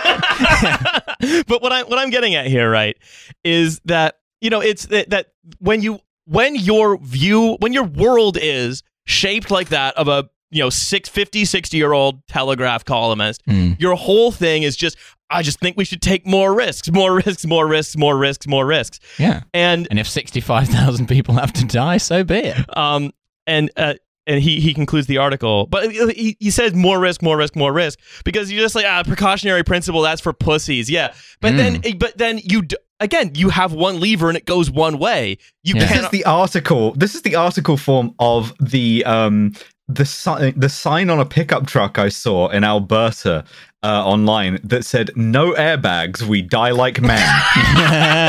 Not like women who die on an airbag. Yeah. Um, yeah. See, he says. I, I also love, Alice, that you clarified that I saw in Alberta online. Yeah. I didn't leave the house. Don't worry. I the final step yeah, to transition no, is having th- airbags installed yeah. in your car. Yeah. I thought having airbags installed in your chest. Oh, yeah. Boom. Yeah. Um, but got him. Arden's problem now is having isolated her country from the rest of the world. Does she ever open it back up again? I don't know. Probably. Yeah. Um, Statistically, no, yes. It's going to be like fucking Mordor. Yeah. yeah. If an effective vaccine... Mordor is that. Yeah. If an mm, effective vaccine right, yeah. does emerge in the near future... In many ways, Mordor is the Isle yeah. of Lewis so, in New Zealand. So he says, if an effective vaccine does emerge in the near future, she might come out of the pandemic looking wise. But if, as is arguably more likely to happen, the COVID crisis eventually dies away due to a combination of treatments and herd immunity. What if we just get yeah, bored of it? Yeah, she'll also be proved yeah. right. Yeah, because well, then it'll be over and no one in New Zealand will have died. Yeah, well, you fucking idiot! You fucking credulous moron! Well, like, did you not? Did you not think about where that sentence was going when you fucking started it? Are you Michael fucking Scott? Like, what is it like living in this man's head? Like, making breakfast for this man must be a terrifying ordeal. Like, he's just mixing things in a bowl and just hoping it turns out into something he can eat. But some days it's oh, like nuts time. and bolts and milk, and he's like, oh no, I guess I just have to battle through it. Is that his approach to writing columns? Just slap words together and go with whatever happens? Yeah, Milo, something has happened to you that I've increasingly have started personally referring to myself as your relaxation vein has become uh. visible on your forehead. it, it shows I'm ready to go. Um, I'm yeah. warmed up and prepared. So, Uh, he, he says, so basically he says, yeah, but what's more likely to happen is the COVID crisis eventually dies away due to a combination of better treatments and herd immunity, one concept that has been fully don't, disproven. These people don't have... Yeah. Uh, like, don't have object permanence. Yeah. This is a baby. Yeah. She will have to keep New Zealand's borders closed forever, as hardly her yes, citizens will build up immunity. Like the hermit fucking kingdom. That's right. Yeah, awesome. That's right. Uh, so, yeah, you, you know. can't make people quarantine when they, like, come to New Zealand. You just have to close the borders permanently. New Zealand like, is woke North Korea. Yeah, effectively. Like, it's, it's a functioning, she becomes president for life. To a, to a telegraph, to a telegraph columnist, a functioning state is the same as any as a totalitarian state. These motherfuckers, they mm. love immigration controls unless they actually serve a verifiable public good, yeah. and mm. then they're totalitarianism. Uh, anyway. He's going to go and have a bottle of Oyster Bay with a delicious New Zealand meal. Uh, I've had a very nice time uh, speaking with all of you today, to talking to you today, the listeners, and talking to you today as well, Ollie. It has been a pleasure. Yeah. Oh, it's Matt again. Oh, wow. Matt Berry, you haven't really said much during this podcast. Yeah. Um, anyway, uh, so if you're if you feel like going for a pasty and some salad and seeing Dracula, what can you do about that? Uh, you should follow Immersive Dracula on Twitter. If there are any tickets left, then we will be announcing it soon. Uh, it's very hard to design three different versions of a show, depending on what tier of lockdown we're going to be in. But mm. we, fingers crossed, Dracula is going to be up at the end of November. Mm. We are rehearsing hard, yeah. so and it's going to be a tier one, fucking you will amazing get show. yes, yeah. Audience members will get wet with their own blood. Yeah. Um. So, with all that being said, you know all about it. Uh, we have second episodes a week. Uh, five bucks a month on the Patreon, or you can sign up for a year and yeah. you get, I think, a month free or something. So, yeah. yeah. You know, you, and this is like also very good for us. So we will try and find a way of like rewarding you with some sort of Google yes. or like mm. tchotchke. Yeah, invest in gold. Yeah. Some, yeah. Something. A, a Nigel Farage Krugerrand. Yeah, exactly. We're going to get oh, you a Farage we make that. Yeah. That's very funny. We could totally make that. Mm. Um. Anyway. Uh, what else? Uh, uh, what is the shirt situation? Are they? They're sold out. In- oh, they're so sold out. They yeah. sold out. In like, I'm still getting emails about those. They sold out in forty-five minutes. Please stop emailing Walking me. Walking through the podcast, banging a big bass drum, and mm. uh, like labeled, we should do drop shipping because we're too popular now not to. Um, anyway, we will be doing another uh, mainline shirt. But yeah. hey, who knows? Maybe another dusty box of Johannes Vonk and the Clogheads tour shirts might uh, make its way uh, into our hands at some point in the new yeah. year. Although at, at this point, is this coming out next Thursday? Yeah. Or, yeah th- by, th- by this point, you may have become obsessed with our new musical creation. Yeah. Oh, oh, right. Yes. Ooh. No, this is coming out on Tuesday. You will become obsessed with the new musical creation about an hour and a half ago. Yeah, and you're about to hear the full song. Oh, right yes. now. Yeah. So, uh, without any further ado, it's uh, it is who's the who's the artist? Our, our theme song is uh, "Call Me Mystery" (brackets You Don't Have to Tell Me) by Richard Highsmith. All right, later, everybody. Bye. Bye.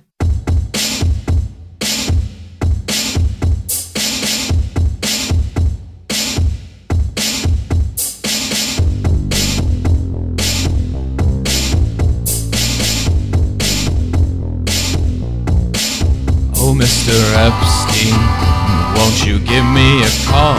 Oh, Mister Epstein. We could have a ball, oh Mister Epstein.